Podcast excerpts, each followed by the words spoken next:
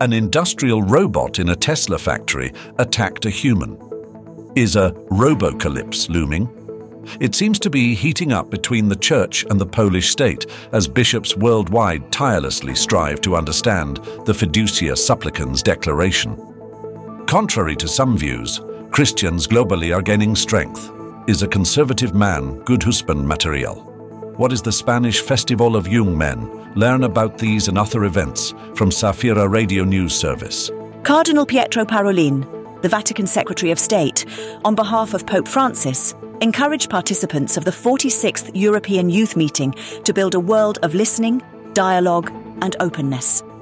He reminded them of the value of friendship with God and people and the necessity of careful listening as an act of love and trust foundation. He emphasized youth's crucial role in overcoming marginalization and building bridges between nations, cultures, and religions, urging them to live like Jesus. Upcoming meetings of the Joint Government and Episcopate Commission and the Concordat Commission will discuss topics such as religious education in schools, transforming the church fund into a tax deduction, and life protection and pro-family policies. Both commissions expect personnel changes due to the new government. The Joint Commission resolves state church issues, while the Concordat Commission focuses on implementing the Concordat. These meetings will also provide opportunities for discussion on pro-family and demographic issues in Poland.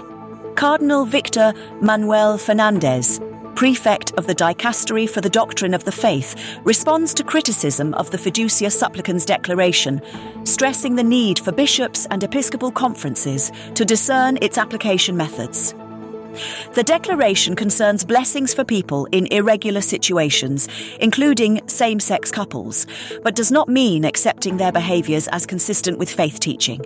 Despite varied opinions among bishops worldwide, the Cardinal clarified in an interview with Spanish newspaper ABC that such blessings are merely a pastoral gesture of closeness, not interpreted as accepting same sex marriages. This year, the number of Christians worldwide has risen to over 2.6 billion, with an annual increase equivalent to 30 million new faithful.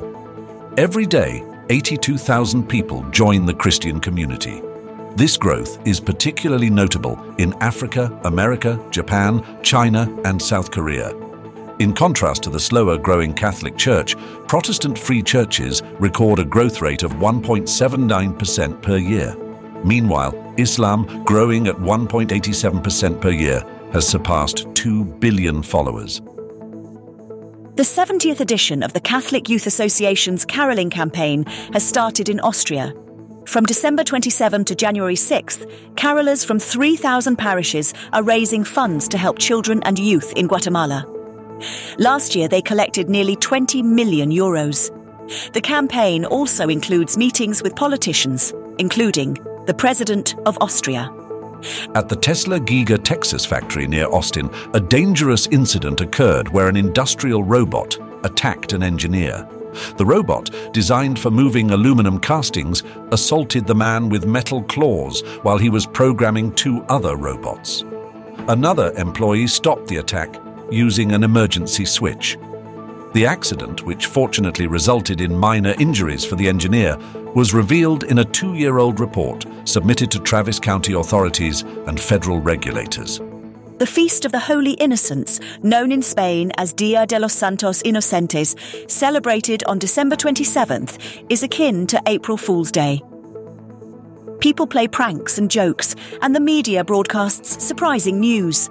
The festival commemorates King Herod's young victims from Bethlehem, called the Holy Innocents. In Spain, popular activities include an egg battle in Aragon and Els Enfarinats in Ibi, where the weapons are flour and eggs. John Stonestreet and Heather Peterson in Christian Headlines debunk the stereotype of conservative Christian men as patriarchal and dominating. Sociological studies, including those by Brad Wilcox, show that deeply religious men are more loving husbands and engaged fathers. This group has the lowest divorce and domestic violence rates.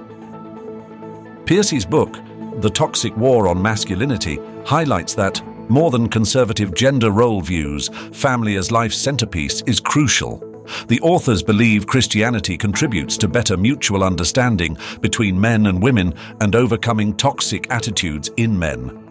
This was the news service from Saphira Radio. Thank you for being with us. During the New Year's weekend, we invite you to biblical reflections and epic music shows. May God bless us all.